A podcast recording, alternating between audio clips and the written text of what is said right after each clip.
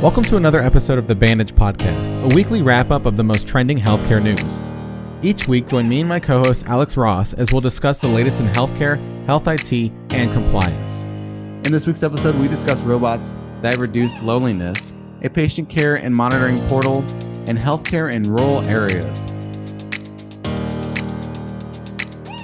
Let's wrap things up.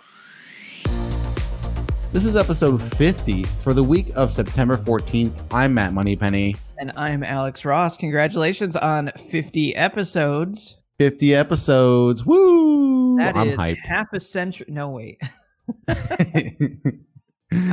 Before we get started, our diagnosis code of the week is Y93.01 activity walking, marching, and hiking. Interestingly enough, related I was doing to all three. the- yeah, related to it being uh, the 50th episode, I decided to celebrate by marching myself 50 miles. Um, nobody told me that a mile was quite a distance. Uh, so when I arrived at the end, because I'm stubborn, I wasn't going to give up. Uh, I took off my shoes, and instead of feet, I now have two big blisters. There you go. You were walking and marching Yes, I'll- hiking. yeah, kind of alternatively because you know walking is what I did on the sidewalk, and then when there was no sidewalk, I had to go on the road. So I made sure to march so that everyone would see me uh, because they were all looking at me, thinking, "What a weirdo." And then Yeah. sometimes I ended up eh, at kind of the back trails, and that's when I would do the hiking part. Right. Do you think, you know, that old song that goes, When the Saints Go Marching In? Do you think after the Saints marched in, they got diagnosed with Y93.01? I sure hope not. They probably have tougher feet than me. They've been marching for quite a time. Though, you know, maybe not because I, I hear their shoes are pretty low quality. Uh, Ah. They're they're quite holy.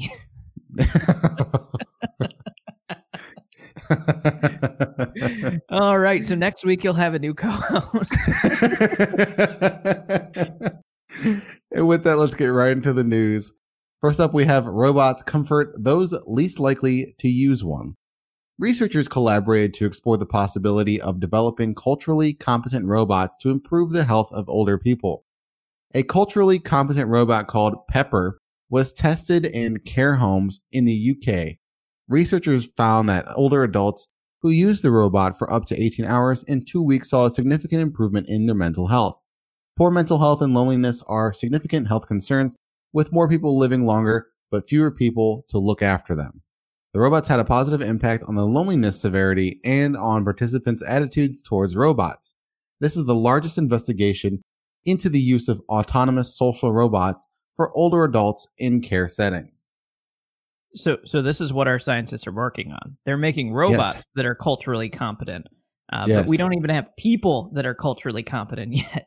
Hey, true. Got him. Zinger. no, Uh, I think robots I mean, are this going to stuff's take kind over of the cool. world. They're going to take over the world, and they're starting with the old folks' home. Yes, right. That's how they get you. they start they start old and work backwards. The uh I think I mean this robot stuff is kind of cool. We're kind of I mean obviously we're social by nature. I mean that's just kind of how we are as human beings. And sometimes you just need someone to vent to or to agree with you or to tell you that you look good today. And I think that robots that's where they come in, right? Cuz after a while when you ask when I ask my girlfriend if I look good, after a while, it kind of weighs on her, you know? Because sometimes I just don't look good, Alex, but I need that. I need that comforting. So it should be noted that these robots are your stereotypical, like futuristic, sleek, white design. You know, like very, very clean and futuristic. So probably not going to get a lot of like comforting hugs from them. Uh, and, and Maybe. frankly, I I think Pepper is a little bit creepy. The eyes just kind of stare into your soul. Uh, but the other thing I just wanted to note because I found it kind of funny is that this article actually comes from the sports section of Yahoo News. Yes. yeah, it is. It is kind of strange. they clearly don't have very many sports going on. So, like, just give it to the sports department. They need a something. They need something quick. It's going to be the next big thing, uh, helping your your elderly neighbor improve their mental health competitively. the uh the national sports robot hugging series. So They're going to have sensors to measure how good your hug was. Competitive hugging. Next up, constantly caring about your health. For those with complex chronic diseases, a solution for managing aspects of treatment will be available from Open Health Network. This healthcare IT data solution company launched Constant Care, an integrative data system for patient care and monitoring. It helps diagnose, treat, and manage complex diseases in multiple areas of medicine. Constant Care incorporates artificial intelligence and machine learning to track symptoms, progress, and medication, and to offer holistic health planning all in one portal. So I guess uh, the old adage, there's an app for that. Uh, now there's one Continues. for your chronic disease. Yep, it just continues in this world of 2020 where we see the new thing is there's an I and there's an AI for that. So everything I feel like I don't even know like at some point I feel like some of these they just throw in the word artificial intelligence because it's a buzzword. so they're just like Right. just throw it in, just throw it in. there's nothing to do with it but just throw it in there. so I mean I it's great. a lot of people misunderstand what artificial intelligence actually does. And Yeah. I, I do think that for a lot of these articles, they say it when what they actually mean is that it's just a program, right? Right. It takes information and it returns some kind of answer to that information.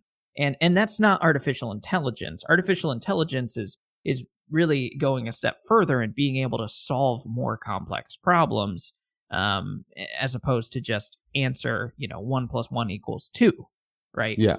Yeah. The question It's not it's just like a form of logic.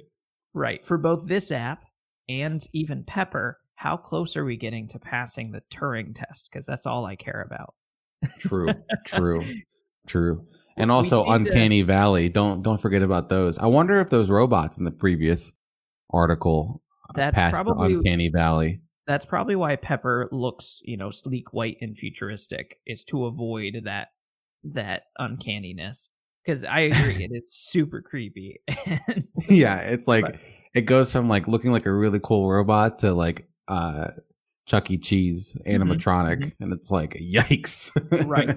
You know, I'll say that artificial intelligence is being used in complex ways in just about every ax- aspect of our life now. My favorite one lately has been the text messages I'm receiving from political campaigns.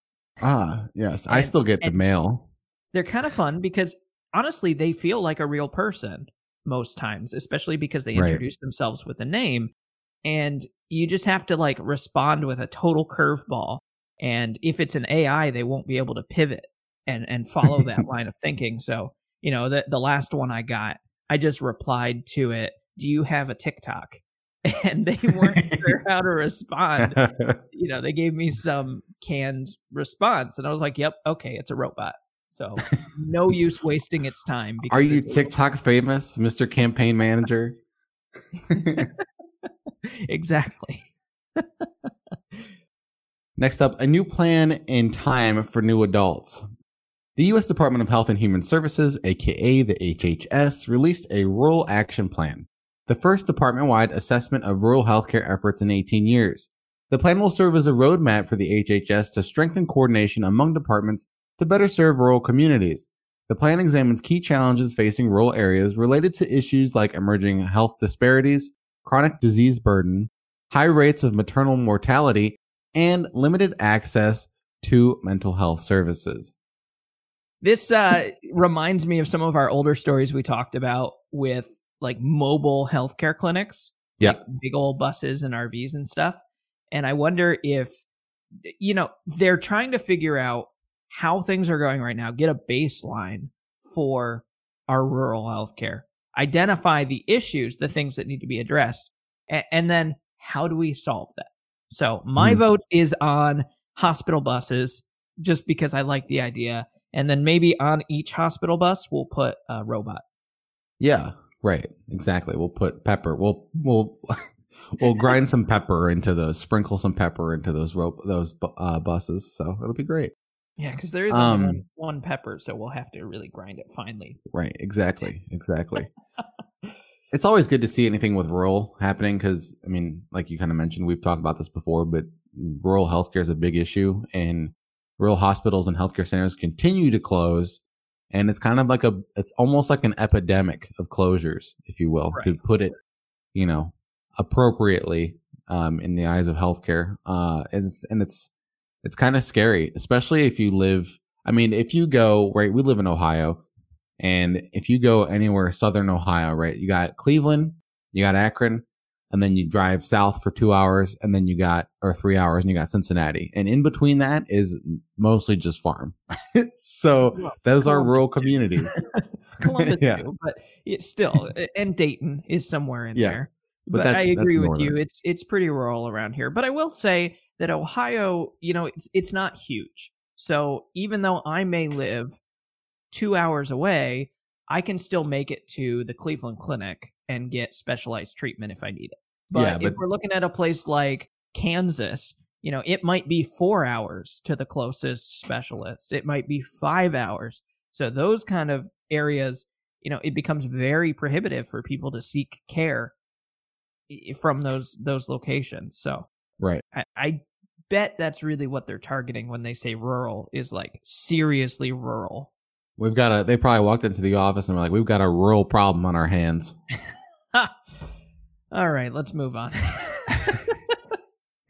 With that, let's move on to our next segment.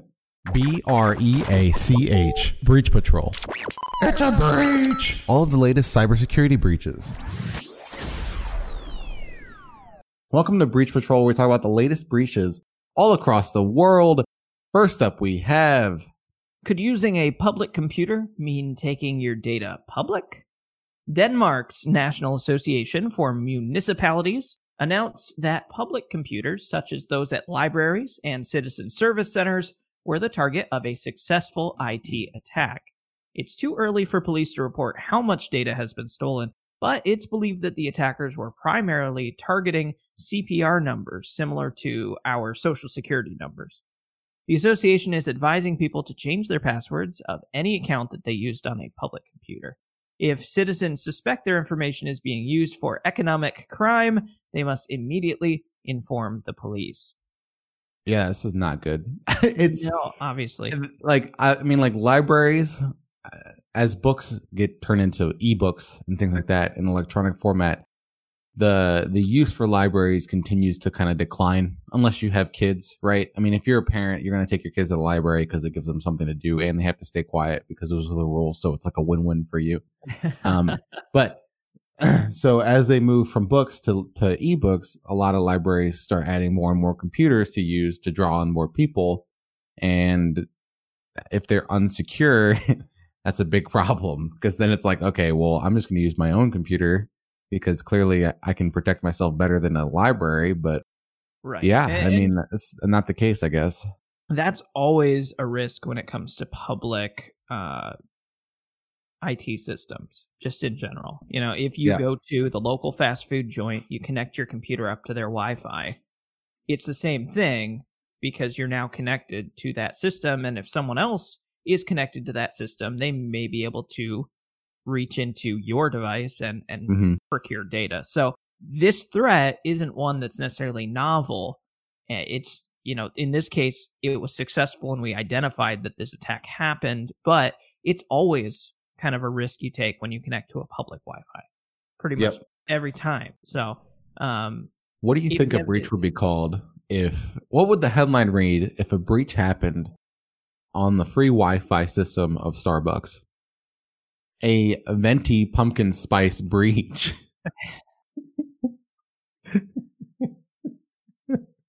I'm sorry, was that your idea of a joke? it's that time of the year, man. Come on. That was good. yeah, yeah, yeah. Well, don't go hacking Starbucks because I don't want them to shut down because I need my pumpkin spice latte. Thank you. I need my pumpkin spice cold foam nitro brew. Do they have a pumpkin spice nitro? Uh, they have a nitro brew with, and then they have the pumpkin spice cold foam. So if you get the nitro and then you ask for the cold foam, it's like the most incredible drink of all time. If you say so, I will stick with my Dunkin' Donuts. Wow. okay. Next up, Newcastle, more like New Breach, Hackers are threatening to release personal information of England's Newcastle University students if the school doesn't pay, guess what? A ransom. The hacker group Doppelpaymer used malware to access the victim's information. They already released some of the stolen data online. The threat of releasing the data is used as additional leverage to pressure the university into meeting the ransom demands. It's currently impossible to know what data may have been extracted during the attack. The university has also contracted the police and the UK's data watchdog, but it will take several weeks to address the issue. They're working to regain stolen information and it's unclear whether they'll pay the ransom to protect the data from being leaked. Um, so every time we have, I mean, every week now, I remember last year, 2019, I was reading, I was looking up information about breaches because, you know, I'm a normal human being and we always look up cybersecurity because that's one of our hottest topics. I'm just being sarcastic, but I was actually researching things going on in cybersecurity and trends. And one of the things was ransomware. And now in 2020, every single week we have a ransomware attack every single week. And it's like, it's getting to the point where this section is just ransomware attacks and we're running out of commentary. So like, if you guys want to start protecting your systems better so that ransomware attacks don't happen, that would be great. Right. no, right. We need them to come up with a new way to attack people so that we have something yeah. to talk about. Our content is getting stale because of these ransomware attacks. So please. no. Well, it, I wonder if uh, if this is just us from a research side, or if there is actually a trend here. I noticed that all of our stories this week are coming out of Europe. Uh, this yeah. one, and spoiler alert, the next one is also about the UK. So maybe there's uh, you gotta uh, has me asking, are you UK? Question mark. is everything UK? are you okay over there? Um, yeah. So scary right, times. Next up, next up, watch out who you outsource to. Private details from over 50,000 letters sent out by UK banks and local authorities were indexed by Google when they shouldn't have been. This error was a result of a London based outsourcing firm, Virtual Mailroom, leaving its system exposed. This affected people in the UK, US, and Canada. Specific content of the letters sent to individuals weren't visible, but the names, addresses, and types of letters were left exposed. So that is that webmaster is not going to be working in uh internet anymore. So what's crazy though is I've been hearing more and more about this. So Google has become so powerful with its indexing capabilities that it's blind to what it indexes in some circumstances. Right. So you could there are certain things that you could search on Google that ends up like leaking information off of PDFs just because of what or how powerful the indexing tool is. It doesn't realize what it's indexing. It just sees that there's information on the internet. It's like, I need to add this to my search engine. And right. it's kind of crazy. Like some of the things that you can search and find is like kind of startling. So, mm-hmm. Mm-hmm. um, I think it comes down to, it's not really this guy's fault per se. I mean, maybe to an extent, but I think it's Google's oh, just it, it definitely needs to calm it down it a little bit. should not have been hosted in a place yeah. that could have been indexed, and right. that's like the first thing you check before you decide to make this go live. You yes. make sure that it's not about to get indexed. There or is a store it someplace that is more secure. You know, yeah. Google is not going to index their own drive. That's probably there is a, a uh, there is a code snippet you can put on as a webmaster that tells Google to not index the page. So um, maybe it would be good. Probably would have been helpful information to know. Right. Maybe it would be good practice in the future to just have all pages have that code snippet. And if you want it to be indexed, you have to opt in. Yeah, that'd be a good idea. having to opt out. Yeah. Just in terms of like data security, I could see that being a feature that web hosting organizations have you choose to turn on when you set up your website the first time. Like, do you want to mm-hmm. automatically avoid index and then opt in? and they can give you a right. little snippet like here's why you might want to do that um and just in general like for organizations that deal with sensitive information it might just be good practice to have that be part of your code template. Right. and then you have to consciously choose to remove it in order for it yeah. to be indexed.